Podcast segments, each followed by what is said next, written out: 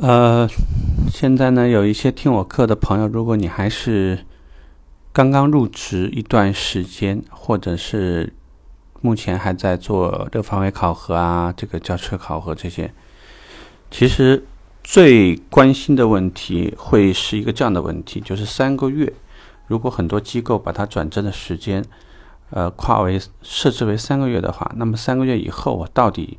学到了什么，或者是到什么程度，这个才叫满意。严格讲呢，三个月的时间就有点像潜水区。那有些企业会给到一点点这个，这个叫做什么？呃，保护期，保护期收入啊，薪资上面呢，反正会比正式的顾问呢还会略高一点点。毕竟讲呢，只做事不拿钱，有些事情是这样。三个月以后直接深水区。所以呢，这里有两种我常常遇到的情况。一种情况呢是迟迟不肯去深水区，就是到了那个时间，尤其一些家庭条件呢并不是太差的人，他很喜欢呢是那种压力较小的生活。毕竟说呢，背了大的销量。如果之前我在你试用期的时候给到你一个月，如果你有接待的话，给你下两台到四台的任务。那如果转正期呢？转正以后应该是八台到十台，有很多人就会跟我讲啊，我可不可以不转正或者晚一些转正？另外一类呢，就正好相反，恨不得呢在第一个月就把自己转正掉。量力而行呢这句话呢其实很适合。呃，另外一方面呢也要看这家企业的文化。如果有的时候呢一些企业它整个管理趋向于那种定式化，就是说这家店可能已经有。八年、十年了，那不要轻易的破规矩，该怎样怎样。这个呢，倒是相倒是更简单。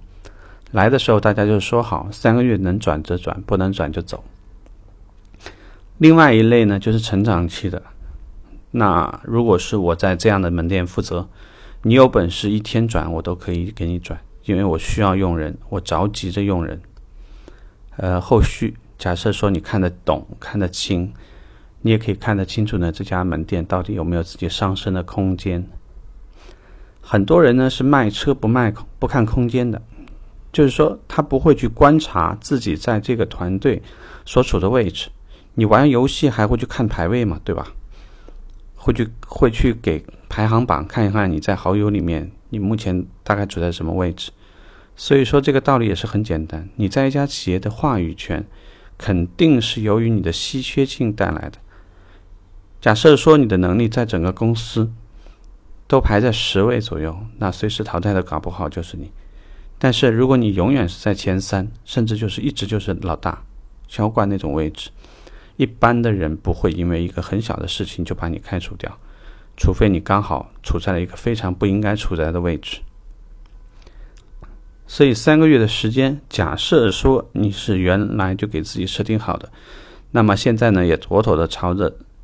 各个转正的项目在走，而且即将到点，那你要检核自己呢？就是看，如果说按照目前的能力，如果给到更多客流的接待，那你目前的成交率水平，如果你有意识的话，可以试着跟展厅经理或者是销售经理问一下有没有自己往期的数据。你可以像原来读书的时候一样，把自己的。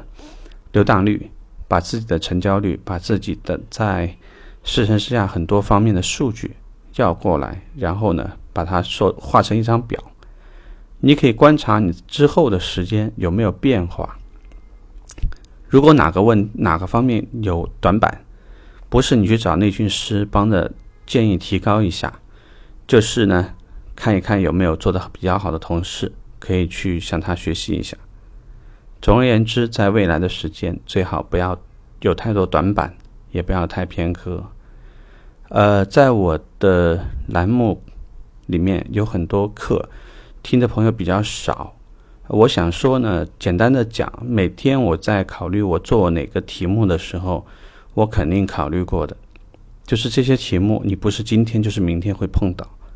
所以，如果说你里面有选择的选择的一些科目，呃，抱歉的说，有可能是我那个题目没有想好，让你觉得不对你胃口。但是很多的内容其实都是根据我们生活中、工作里头出现的状况去说的。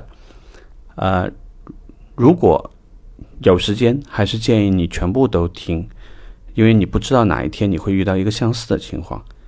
那那个时候呢，也许一个小点子呢，能够启发你一下。